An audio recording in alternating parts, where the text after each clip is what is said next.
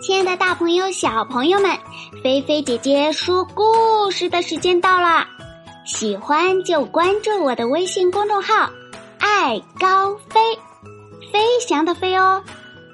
好啦，你们的小耳朵准备好了吗？故事要开始喽！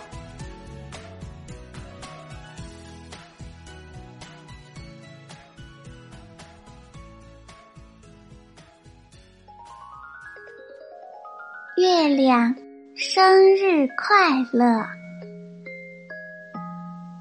一天，小熊抬头望着天空，心里想：送一个生日礼物给月亮，不是挺好的吗？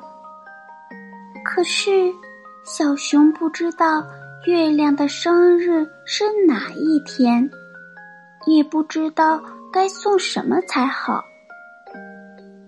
于是，他爬上一棵高高的树，去和月亮说话。“你好，月亮！”他大声的叫着。月亮没有回答。小熊想，也许是离得太远了，月亮听不见。于是，小熊驾着小船出发了。他走过森林，小熊爬到高山上。他心想啊，现在离月亮近多了。他开始大叫：“这次从另一个山头传来了回声。嘿，小熊高兴极了，他想：哇，好棒啊！我在和月亮说话呢。告诉我，你的生日是哪一天？小熊问。告诉我，你的生日是哪一天？月亮回答：“嗯，我的生日刚刚好就是明天耶。”小熊说：“嗯，我的生日刚刚好就是明天耶。”月亮说：“你想要什么生日礼物呢？你想要什么生日礼物呢？”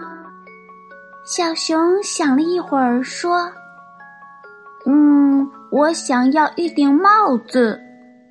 嗯，我想要一顶帽子。”月亮说：“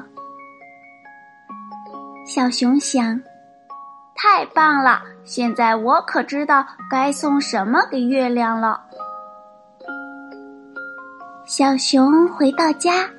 就把小猪储存罐里的钱全部倒了出来，然后他到了大街上，为月亮买了一顶漂亮的帽子。当天晚上呢，小熊啊把帽子挂在了树上，好让月亮找到。然后他在树下等着，看月亮慢慢的。穿过树枝，爬到树枝头，戴上帽子。哇哦，戴起来刚刚好耶！小熊高声欢呼着。小熊睡觉的时候，帽子掉地上了。第二天早上，小熊看到门前有一顶帽子。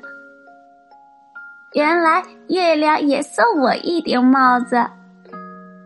他说着说着，就把帽子戴起来。他戴起来也刚刚好耶。就在这个时候，一阵风把小熊的帽子吹走了。他在后面追，但是帽子却飞走了。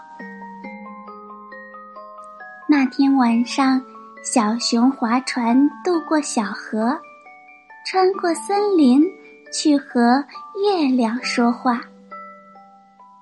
好一阵子，月亮都不说话，小熊只好先开口了：“你好。”他叫着：“你好。”月亮回答：“我把你送我的那顶漂亮的帽子搞丢了。”小熊说：“我把你送我的那顶漂亮的帽子搞丢了。”月亮说：“没关系，我还是一样喜欢你。”小熊说：“没关系，我还是一样喜欢你。”月亮说：“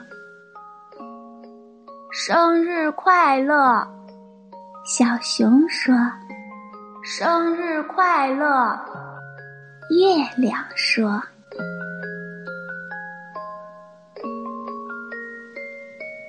好啦，小朋友们，今天菲菲姐姐的月亮生日快乐就给你说到这儿啦。”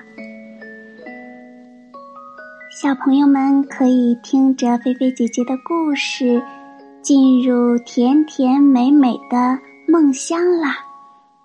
当然啦，如果你有什么想和菲菲姐姐说的，都可以在故事的下方写留言告诉菲菲姐姐哦。也可以在微信平台留言跟菲菲姐姐交流哦。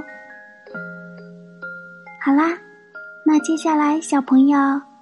该准备准备，早早的上床上睡觉就去了。